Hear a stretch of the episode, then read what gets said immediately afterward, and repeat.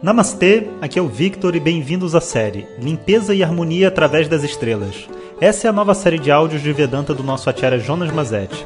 Na tradição védica, o termo Acharya se refere ao professor tradicional de Vedanta que dirige uma instituição de ensino e dedica sua vida ao conhecimento. Jonas Mazetti é formado pelo curso de três anos do Swami Dayananda na Índia e hoje dirige seu próprio Instituto de Vedanta no Brasil. O seu propósito com esses áudios é permitir que as pessoas possam saborear o néctar do conhecimento e, quem sabe, despertar para uma nova liberdade. Hoje o tema é A Força para Lidar com o Preconceito. Ardra.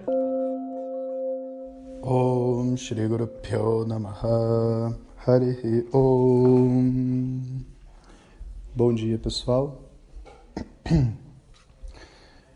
Estamos ainda na estrela de Ardra e eu até queria falar uma coisa muito curiosa que em alguns lugares a gente ainda encontra o nome dessa estrela como Arudra né? Você vê como que essa estrela está conectada ao nome Rudra, né, de Shiva. E eu pensei que teria uma história bem bacana de contar para vocês também, que fala inclusive sobre preconceito, né, que é um termo é um termo que está em voga agora e a gente pode conversar sobre isso um pouquinho. E antes de entrar nisso, né, vamos perceber a estrutura no céu. Rohini, a fertilidade, né, presidida por Brahma, está ali no meio. De um lado você tem Kritika, presidido por Agni, e do outro lado, Mrigashirsha, presidido por Soma, os dois irmãos. E se você andar mais uma estrela para cada lado, você vai ter Bharani, lembra? Cuja deidade era o Senhor da Morte. Tem a mulher grávida. E para o outro lado, você tem Ardra, presidida por Rudra. Então é como se o senhor Yama tivesse de um lado o senhor da morte, com, segurando um portão, e do outro lado, Rudra, que também representa né, a destruição e essa tormenta. Né? É como se tudo isso estivesse protegendo a fertilidade do universo representada por Rohini. E tem uma história muito bacana de Rudra e, e Krishna onde fala sobre essa história do preconceito, né? E nessa nessa história, Rudra fica sabendo das festas que Krishna dava e ele resolve então ir na festa. Só que nessa festa, todo mundo que ia tinha que ser gopi, tinha que ir de mulher, gênero feminino. Porque Krishna estava dançando e dançava com todo mundo e ele era o único ali que poderia ser ir de homem na festa, né? Uma festa, tipo, essas festas fantasia, né? Coisas assim. Então, o que que aconteceu? Rudra chegou. Ele não sabia nada disso. Quando ele vai chegar e vai entrar, que ele quer ir na festa, ele é impedido. E ele fica furioso, né? Obviamente, Rudra fica furioso. E ele fala: não, você não pode né, entrar nessa festa. E aí toda aquela raiva foi surgindo dentro dele, raiva, mas eu sou o Deus da destruição, né? Eu posso destruir o que eu quiser, eu posso destruir essa festa, eu posso destruir tudo. Aí falou, mas se você destruir a festa, você não vai entrar na festa. Ele olhou assim, aí ele falou assim, se eu posso destruir tudo, né? Foi, uma, foi muito interessante. Eu vou usar a minha capacidade de destruição para destruir o meu ego, que me impede de aceitar as regras dessa festa, que me impede de se passar por mulher, que me impede de tudo, né? que me, me, me impede de poder realmente transitar dentro de um mundo onde as leis não me pertencem. E a força que a gente precisa para lidar com preconceito também é assim, sabe? A gente costuma brincar, né? Que é a pessoa para ser, sei lá, descobrir, por exemplo, quando ela é homossexual, né? Para ela assumir a sua homossexualidade, ela tem que ser muito homem para ela ter a coragem, né? Mas é só uma maneira preconceituosa de ver, porque se você para para pensar, não é uma questão de ser muito homem. Né? Desde quando o homem é um símbolo para a integridade? A mulher também é. E desde quando o homem e a mulher são um símbolo para a integridade e não o homossexual? O homossexual também é. Então, de verdade, você não tem que ser muito homem, nem muita mulher, nem muito nada. Você tem que ser você. E nessa descoberta para você ser você, né, diante da sua sexualidade, vamos dizer assim, diante de qualquer escolha que você faça na sua vida, escolhas profissionais, escolhas de relacionamento, escolhas de qualquer âmbito, você precisa antes de tudo ser você. E o que impede a gente de ser a gente é porque dentro de todas as situações a sociedade diz pra gente como a gente deveria ser, como uma mãe deveria ser, como um filho deveria ser, como um pai deve ser, como um chefe deve ser, como um empregado, como, como um aluno, como um professor. Então fica um monte de coisas, um monte de pessoas meio esquizofrênicas, sabe? Vivendo dentro do mundo com um comportamento que não é fidedigno com o seu coração. Isso tudo a gente é algo que esse 2019 vai rapar, né? Inclusive é uma energia muito de Shiva, né? Tudo a ver com essas previsões aí desse ano é uma energia de, de, de limpeza.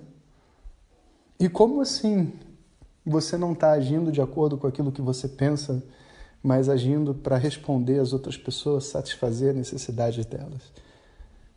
Não foi isso que foi pedido de você por ninguém. Todo mundo, a todo momento, só quer que você seja sincero, que você seja verdadeiro, que você esteja presente e o que, que eu preciso então para conseguir estar presente? Eu preciso fazer que nem Rudra fez: usar a sua própria energia de destruição para destruir os preconceitos, as ideias preconcebidas sobre o mundo que existem dentro da gente e não fora. Se, o, se a pessoa do meu lado é preconceituosa ou não, é um problema dela. Eu sou professor de Vedanta, eu não gosto de professor de Vedanta, o problema é dele, eu não, eu não tenho nada a ver com isso. Se ela vier fazer alguma coisa contra mim, eu sei me defender. Então eu não me incomodo de uma pessoa gostar ou não gostar da cor do meu cabelo ou da minha nacionalidade, seja lá o que for. Mas quando existe dentro de nós a pressão de obrigar outra pessoa a gostar da gente pelas nossas escolhas de vida, é porque de verdade a gente não estabeleceu essas escolhas pelo nosso próprio gosto a gente estabeleceu essas escolhas dentro de um molde social. E é como se a gente estivesse dizendo assim: olha, eu fiz o que vocês mandaram, como assim agora vocês não me apoiam? A verdade é que as pessoas não foram, a sociedade não foi criada para uma pessoa apoiar a outra nas suas diferenças. Elas foi, a sociedade foi criada para cada um se responsabilizar pela sua própria vida, pelo seu próprio caminho pelas suas próprias decisões. Então, antes de mais nada, eu sou a pessoa que preciso estar livre de mim. Não as outras pessoas. Eu preciso estar livre de mim. E se eu estiver livre de mim, das ideias preconcebidas sobre o que eu devo ser, o que as outras pessoas acham que eu devo ser é um problema delas. Como eu devo trabalhar é um problema delas um monte de, gente, né, quando eu voltei da Índia, tinha um monte de preconceito sobre como de deveria ensinar Vedanta. Porque onde já se viu um professor de Vedanta ensinando pela internet, agora está todo mundo ensinando pela internet. Eu não estou ensinando pela internet porque, é, sei lá, eu quero fazer uma coisa diferente, eu tô tendo... Não, é porque as pessoas não têm outro jeito delas ouvirem. Imagina como é que a gente ia estar tá passando esses áudios para tanta gente se não fosse o WhatsApp. Ah, mas o WhatsApp é usado para enviar fotos pornográficas, mensagens não sei o quê, vai também mandar mensagem de texto. Falei, ó, com o mesmo ouvido que você escuta, as mesmas asneiras que você escuta aí, você está ouvindo as aulas. Você senta na sala de aula. Que argumento é esse? Imagina, se todos os mestres, se todos os artistas tivessem preocupados com o que as pessoas estão pensando sobre o que eles estão fazendo, nada de novo seria produzido. Não existiria realmente uma evolução cultural, uma evolução artística, uma evolução da manifestação, sabe, da, da sabedoria humana. Tudo isso depende desse Rudra, dessa energia de Ardra ser utilizada para dentro. e você poder realmente limpar de dentro de você você mesmo. E aí, sem você estar dentro de você, quando você se propõe a fazer alguma coisa, um novo você surge. É um renascimento. Né? E na historinha conta que depois que Rudra então destruiu a sua própria masculinidade, o corpo dele ainda era de homem. Então ele entrou num rio, né, com as bênçãos lá de Gangá e de algumas outras deidades que agora eu não lembro. Ele sai do rio com o corpo de mulher. E aí então ele vai para a festa de Krishna e se diverte e fica muito feliz de estar lá, muito feliz da liberdade que ele mesmo se deu para viver aquela experiência daquela forma. É uma história um tanto né, diferente, mas fala muito sobre essa energia sendo utilizada para nossa própria limpeza interna. Então, queria lembrar vocês que esse processo de estudo é um processo que não permite a nós nenhum tipo de enrijecimento da mente. Inclusive, se você for uma pessoa muito rígida e quiser permanecer rígida, não escute os meus áudios de WhatsApp, porque não vai te ajudar. Você só vai sofrer.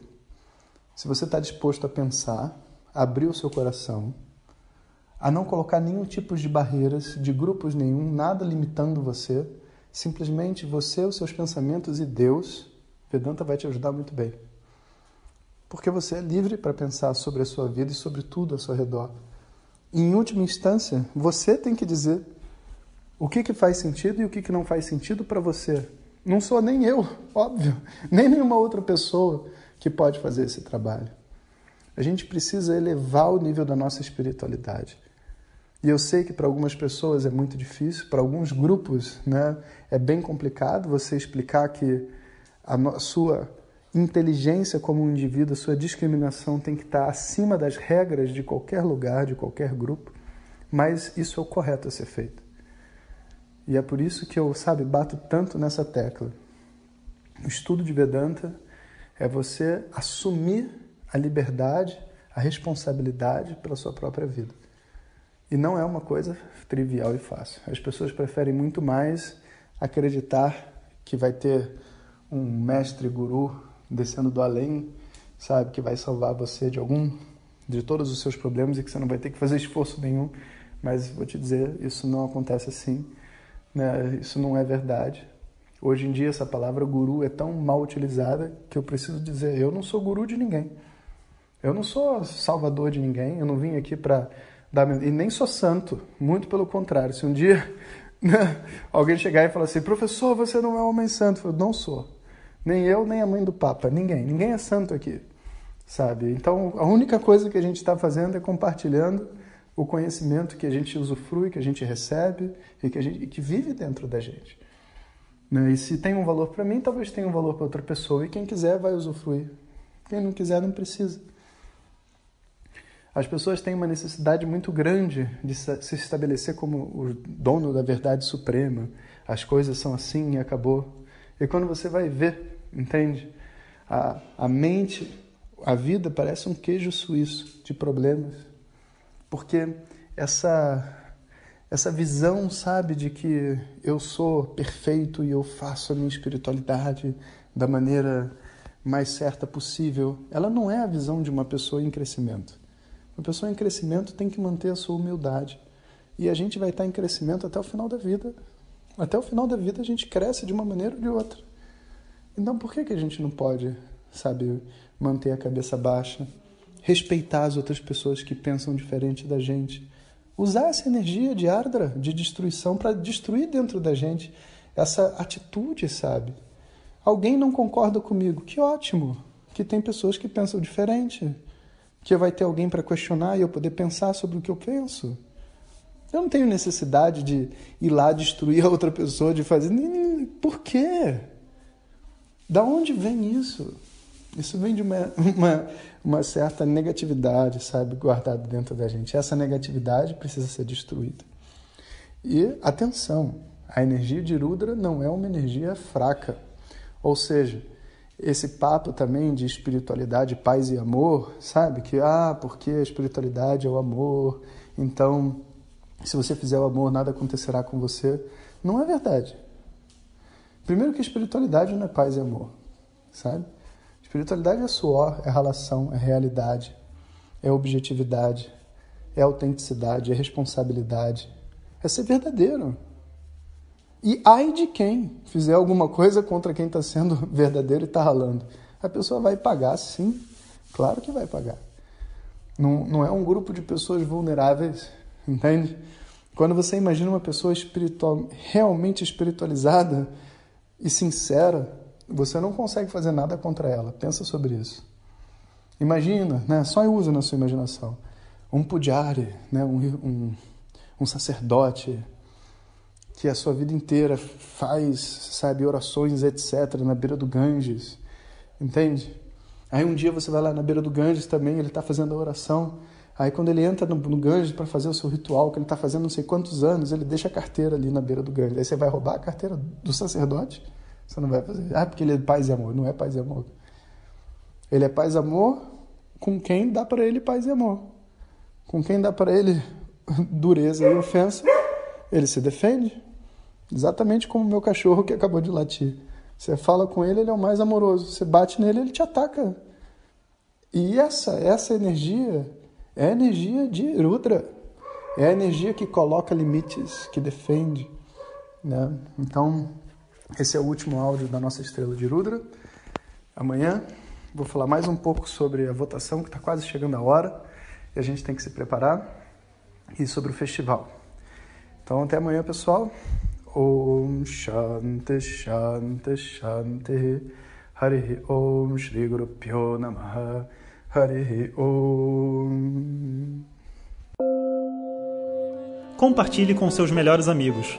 E se você quiser receber nossas mensagens diretamente no seu WhatsApp, clique agora no link que vem junto com o áudio. Para outras informações, www.vedanta.com.br. Até o próximo áudio. Om Tat Sat.